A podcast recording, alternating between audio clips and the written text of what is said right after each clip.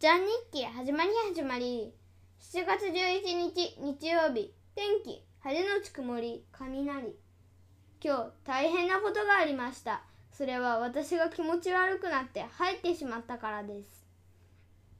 最初お腹が痛くて気持ち悪いんです。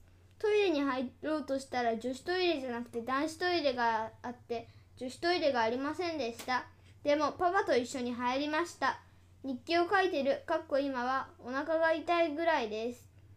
昨日も少しお腹が痛くて治ったと思ったら今日もなってしまいました。悲しかったし苦しかったです。これで終わりです。